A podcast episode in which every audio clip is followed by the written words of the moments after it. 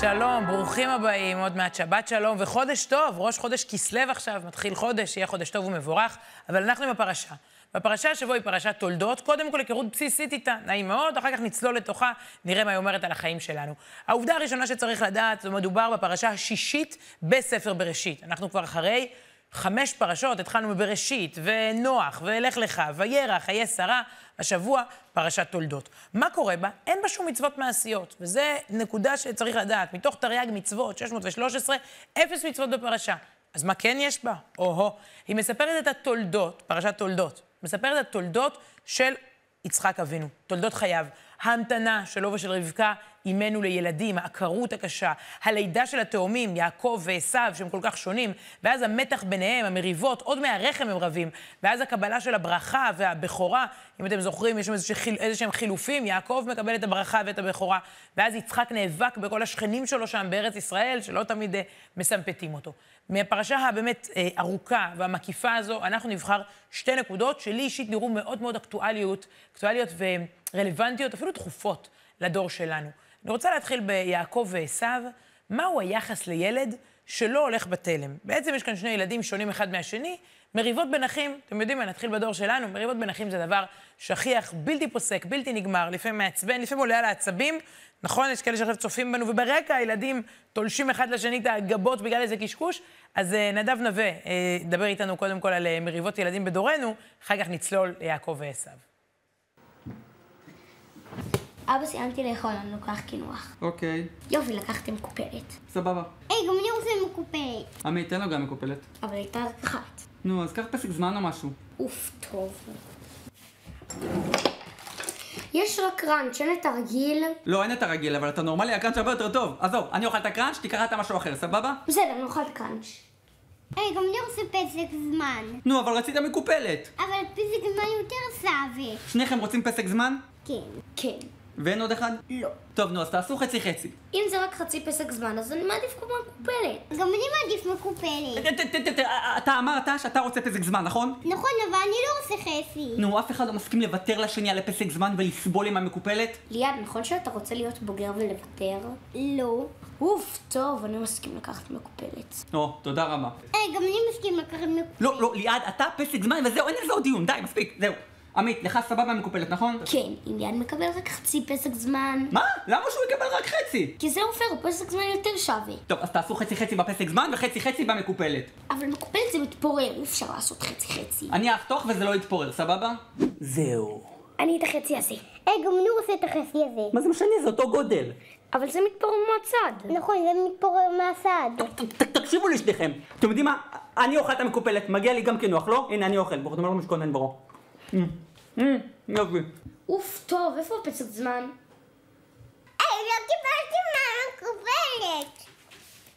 טוב, אז מריבות בין אחים זה משהו שכולנו מכירים, זה ברמה הסימפטית יותר. מה קורה כשמדובר במריבת עומק? והפרשה מציפה בפנינו בעצם אה, בפעם הראשונה את הסיפור של שני אחים שמרבים מי הבכור, מי המוביל. בואו נתחיל מההתחלה. ואלה תולדות יצחק בן אברהם. אברהם הוליד את יצחק, כך מתחילה פרשת תולדות. יצחק, בנו של אברהם, והדור הבא מגיע. אבל זהו, שיש פה בעיה. עקרות. שוב ושוב האימהות שלנו, האימהות הקדושות, אימהות האומה אה, וגם האבות, בעצם נתקלים במצוקה של אה, פריון, של פוריות, מתפללים, אה, מצפים, ממתינים. ויעתר יצחק להשם, התפלל, אפשר להגיד, הגיש עתירה, ביקש. ויעתר יצחק להשם, המילה המיוחדת הזאת, לנוכח אשתו כי עקרה היא, ויעתר לו השם ותר רבקה אשתו. התפילות אה, של שניהם נענות, ורבקה בהיריון. אבל כבר מתחילת ההיריון, מרגישה רבקה שיש פה משהו אה, שונה, אחר, בעייתי. ותרוצצו הבנים בקרבה, כבר ברחם הם רבים, ותאמר, אם כן, למה זה אנוכי? ותלך לדרוש את השם. ויתרוצצו הבנים בקרבה, אומרים חכמינו, ויתרוצצו הבנים בקרבנו. אלה שני טיפוסים שבעצם מתרוצצים אצל כולנו, הצדיק והרשע, יעקב ועשו, הטוב והרע, קולות שונים, אה, פנימיים, שמתרוצצים גם בתוכנו. למה זה אנוכי? זו שאלה קיומית. כל אחד שואל את עצמו, מי אני באמת? מה אני הולכת ללדת פה? היא עוד לא יודעת שאלה תאומים, אז מה קורה פה? זה איזה דוקטור ג'קיל ומיסטר הייד, או בלשון החסידית, נפש אלוקית ונפש בהמית. יש פה איזושהי סתירה, איזשהו קונפליקט. התשובה היא, גם וגם. שניהם קיימים בתוכנו, אנחנו נבחר מי הבכור, מי השליט, מי המוביל. גם באותו בית יכולים להיות אחים כל כך שונים, כשאלה אותם הורים, אותם גנים, אותו DNA, אותו חינוך, לכל אחד נשמה אחרת, לכל אחד בחירות משלו. יעקב ועשו הם לא רק שני תינוקות, יש כאן אב טיפוס בעצם.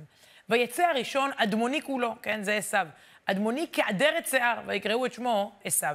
ואחרי כן יצא אחיו, וידו אוחזת בעקב עשו, הוא אוחז בעקב שלו, ויקרא שמו יעקב.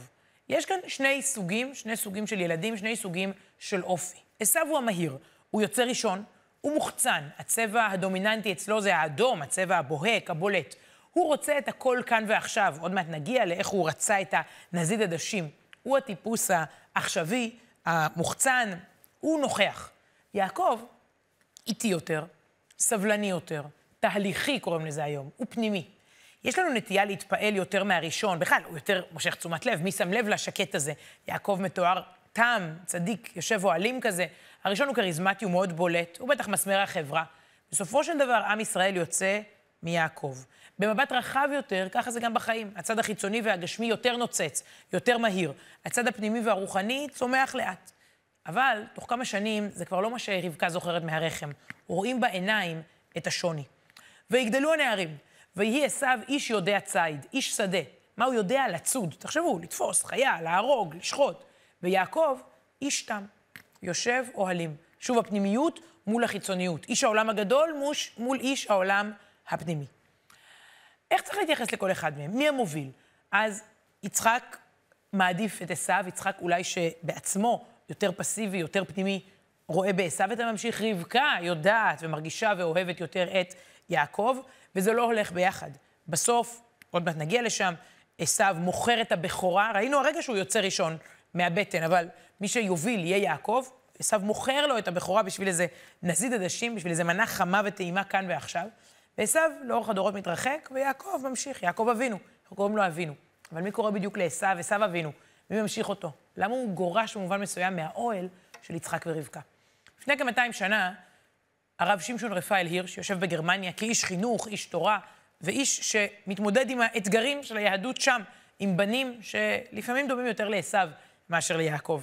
בוודאי בוחרים בהחצנה על פני הפנימיות, ובתרבות חיצונית על פני התרבות היהודית, היהודית המקורית והשורשית. כותב אז הרב שמשון רפאל הירש, פסקה יסודית. אני חושבת שכל מי שעוסק בחינוך, הורים, מורים, כדאי לו לעצור רגע ולשמוע אותה. הניגוד העמוק שבין נכדי אברהם, הוא מזכיר לנו, שניהם נכדים של אברהם אבינו, גם עשו, איזה, איזה סבא. הניגוד מקורו העיקרי היה לא רק בתכונותיהם, אלא גם בחינוכם הלקוי. כל עוד היו קטנים, לא שמו לב להבדלי הנטיות הנסתרות. תורה אחת וחינוך אחד העניקו לשניהם, ושכחו כלל גדול בחינוך. חנוך לנער על פי דרכו. יש לכוון את החניך בהתאם לדרכו המיוחדת לו בעתיד, ההולמת את התכונות והנטיות הרדומות ממעמקי נפשו. אומר לנו הרב שמשון רפאל הירש, לא שמתם לב להבדל מגיל צעיר? לא ראיתם שהם לא יכולים לקבל את אותו חינוך, את אותו שטנץ? אי אפשר להושיב אותם זה ליד זה ולצפות שהתוצאות יהיו טובות. יש מסלול עשו, יש מסלול יעקב, זו לא אותה מגמה. הוא ממשיך. המושיב את יעקב ועשו על ספסל לימודים אחד, ובאותם הרגלי חיים, מחנך אותם כאחד לחיי לימוד ומחשבה, מובטח לו שאת האחד מהם הוא מקלקל. גם אם נשים את יעקב ברמה של עשו, זה גם לא טוב. יעקב ישאב ממעיין החוכמה, ואילו עשו רק יצפה ליום שבו ישליך מאחורי גבו את הספרים הישנים. כלומר, אם אתה מנסה בפס הייצור הזהה להכניס את שניהם, יעקב ישמח, ילמד, יעמיק וימשיך כל החיים. עשו ורק יחכה ליום שאפשר לזרוק, שלא לומר לשרוף את המחברות ואת הספרים בסוף השנה, לקרוע את התעודה ולהתחפף ולעוף משם. אומר בעצם הרב שמשון רפאל הירש, לכל אחד המסלול המותאם, לתפור את החבילה שלו. היום יש הרבה יותר מודעות לכך בתחום החינוך, ועדיין, הרבה ילדים מתפספסים, נופלים בין הכיסאות, לא קיבלו את המורה שיאמין בהם, את המבוגר שידחוף אותם קדימה, את זה שיצמיח להם כנפיים. אומר רב שמשון רפאל הירש, אילו העמיקו, העמיקו יצחק ורבקה לחדור לנפש עשו, אבחונים, כן? אילו הקדימו לשאול את עצמם איך יכולים, גם האומץ, הכוח והגמישות הרדומים בנפש עשו, איך יכולים כל אלה להטות שכם לעבודת השם? הרי יש לו כישרונות, הוא חזק, הוא גיבור, הוא עוצמתי. כי אז הגיבור של העתיד לא היה הופך לגיבור ציד, אלא לגיבור לפני השם באמת. יש לו גבורה, השאלה לאן מתעלים את הגבורה הזו.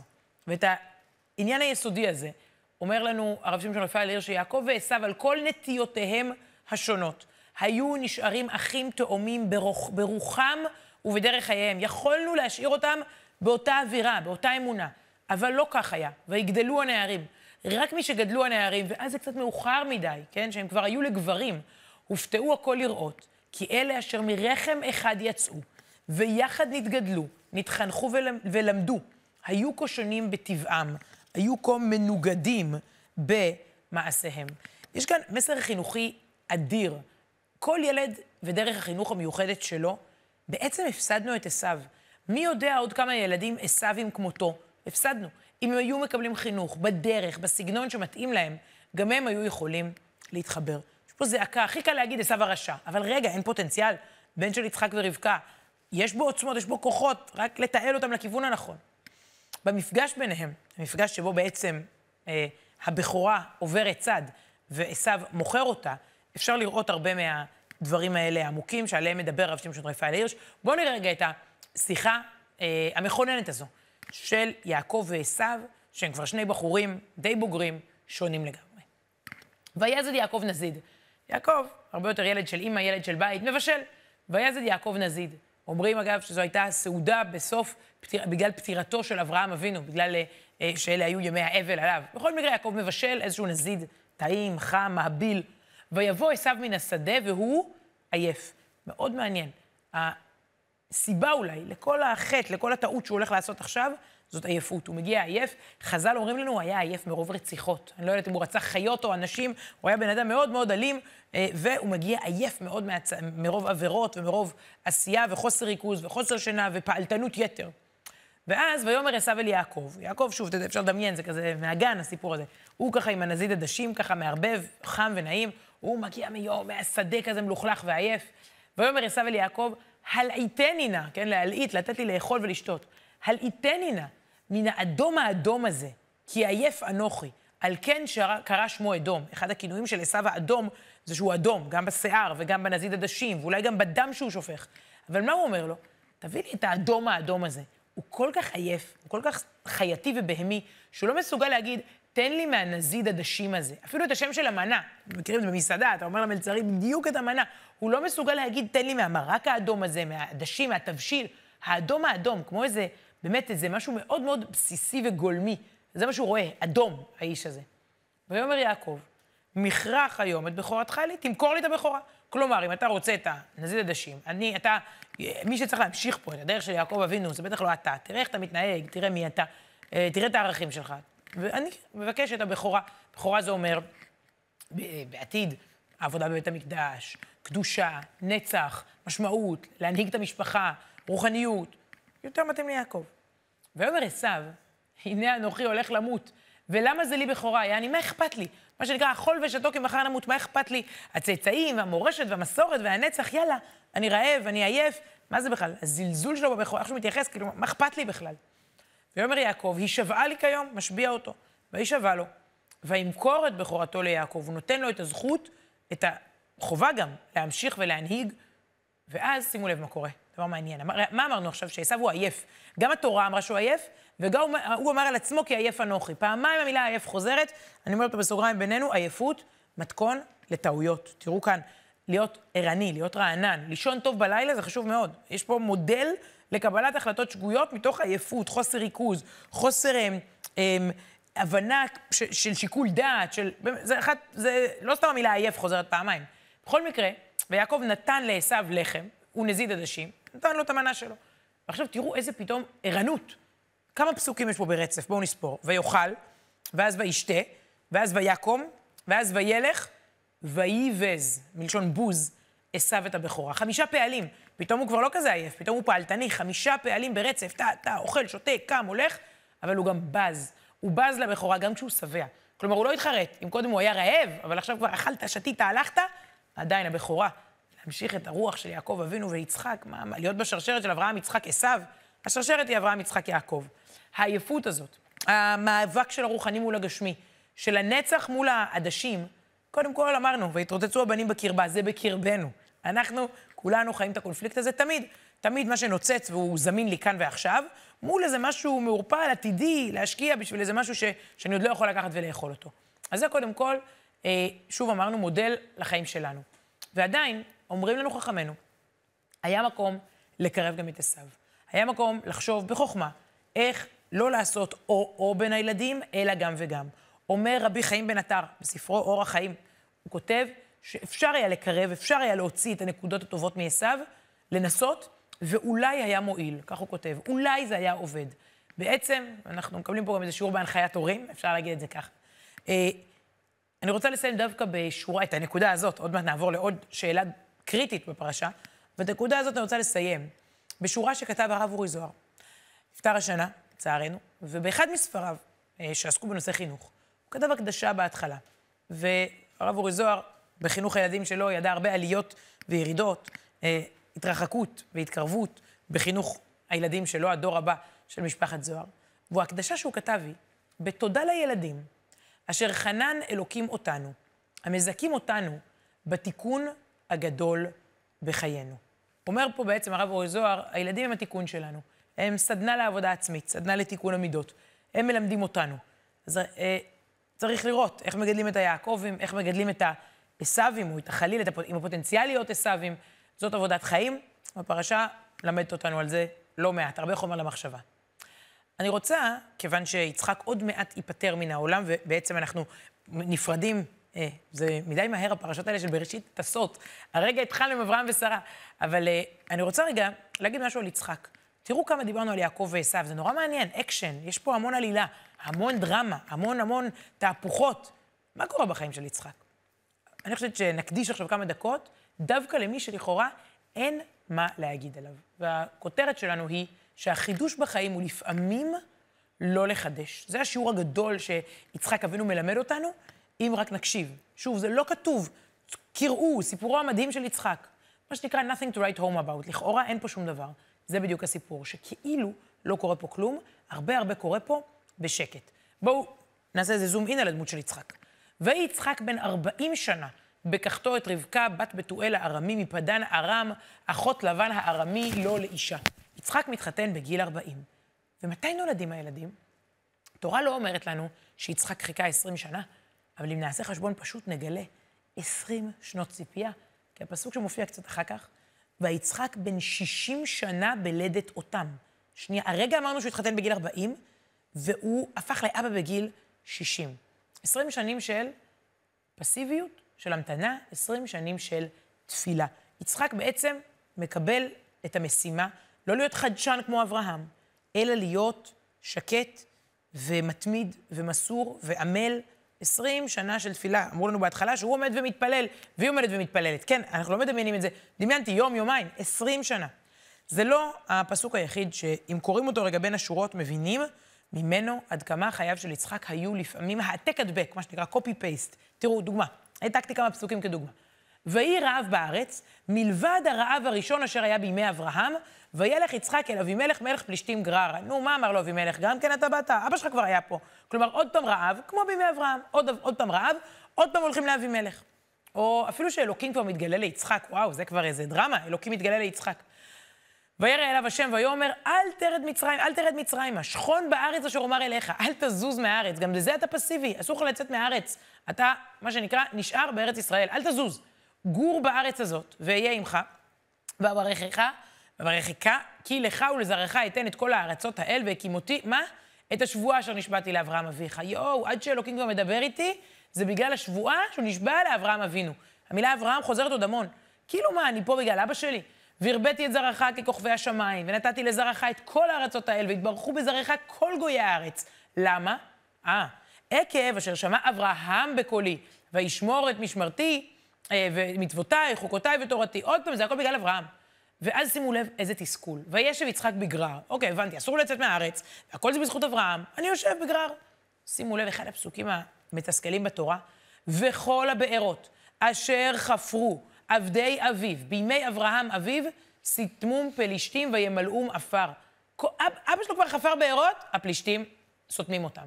וזה, פעם היה איזה פרויקט, ביקשו ממני לבחור את הפסוק הכי יפה בתורה, אז קצת, בטח חשבו שהשתגעתי, אני בחרתי את הפסוק הזה, תסתכלו. תסתכלו מה יצחק עושה. וישב יצחק, ויחפור את בארות המים, אשר חפרו בימי אברהם אביו, ויסתמום פלישתים, אחרי מות אברהם. ויקרא להן שמות. איזה שמות? אה, כשמות אשר קרא להן אביו. יצחק מלמד אותנו שלפעמים החידוש הכי גדול הוא לא לחדש. יש לו יכולת, ולדעתי לכן זה פסוק כל כך יפה, בעולם של וואו, של חידושים, של סטורי שנעלם אחרי 24 שעות, של אפליקציה שרודף אפליקציה, בעולם של כאילו, אה, באמת, אה, הצורך כל הזמן להמציא את עצמך מחדש ולחדש, יצחק מלמד אותנו על היכולת לחזור, להעמיק, לעשות שוב את מה שעשו הדורות הקודמים, לא להיות מכור לזה שכל אחד צריך להמציא את עצמו מחדש. מה הסמל הזה של באר? בואו נראה רגע תמונה של באר. תדמיינו רגע באר, לחפור. בואו, אנחנו כבר לא בעידן שחופרים בארות, פותחים את הברז. אבל זה עוד סנטימטר, ועוד סנטימטר, ועוד. ואז ממלאים לי, תחשבו שסתמו את הבאר הזאת, ושוב פעם אנחנו חופרים אותה, זה פשוט לא יאומן. העבודה של יצחק היא להזכיר לנו גם בדור הזה את עבודתם של חופרי הבארות. אלה שמאמינים שיש מים, ומים זה סמל לתורה, ומאמינים ויש להם מסירות והתמדה, ועוד ועוד ועוד, מנקים את האפר ומגיעים למקור מים חיים ומתוקים. אומר הרב מלובביץ' של הפרשה שלנו, זו התפקיד של הדור שלנו, לחפור בארות, ואולי זה קצת קשור גם לעשו. זוכרים? צריך לנקות את האפר ולראות בפנים את הילד, את הטוב שיש בו, את הנשמה, את החיוביות. אומר הרב מלובביץ' לשליחים שלו, שהוא שולח לכל העולם, זה תפקידכם לחפור בארות, למצוא ולהעמיק ולא להתייאש. שבוע, תחילת השבוע בניו יורק, התכנסו כששת אלפים שליחי חב"ד. בואו נציץ רגע אל מאחורי הקלעים של התמונה הקבוצתית המפורסמת, כששת אלפים חופרי בארות, שבכל העולם כולו חופרים וחופרים כדי למצוא את הטוב בכל אחד.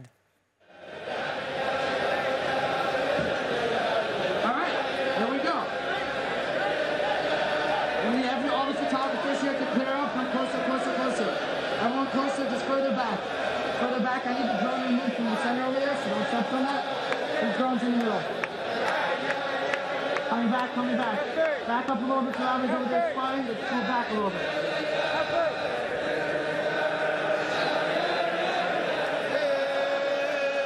וכך זה ממשיך, השבוע, ביום ראשון בבוקר בניו יורק, התמונה הקבוצתית המפורסמת, הפריים של 6,000 השליחים, זה מאחורי הקלעים. לא ידעתי שהם שרים ברקע בזמן הזה של ההמתנה שהצלם מסדר אותם. אומרים אגב שכשהצלם רוצה לפזר אותם, הוא פשוט אומר שהוא לא הניח היום תפילין, ואז 6,000 חב"דניקים רצים אליו והוא פינה את השטח. אנחנו רוצים לסכם, ודיברנו רק על שתי נקודות מתוך פרשה באמת מיוחדת, כל התולדות של יצחק, יעקב ועשו אה, נלמדים בה, אפשר לקרוא אותה בכיף במהלך השבת. דיברנו על היחס לאישיות של כל ילד, יש יעקבים, יש עשבים, ואפשר לתעל ולנתב, לתת לכל אחד את החיבוק ואת החיבור שהוא זקוק לו. וגם, הקדשנו בכל זאת תשומת לב ליצחק אבינו, נוטים להתעלם מהדמות הזאת, לרוץ בין אברהם, שהוא וואו, ליעקב שהוא וואו, כי תמיד יש דרמה. לפעמים הדרמה היא שאין דרמה, והחידוש הוא לא תמיד לחדש, אלא לפעמים לחפור בארות, להעמיק, להתמיד ולהמשיך בדרך אל הדור הבא. תודה רבה לכם, חודש טוב, חודש כסלו ושבת שלום, ולהתראות בשבוע הבא.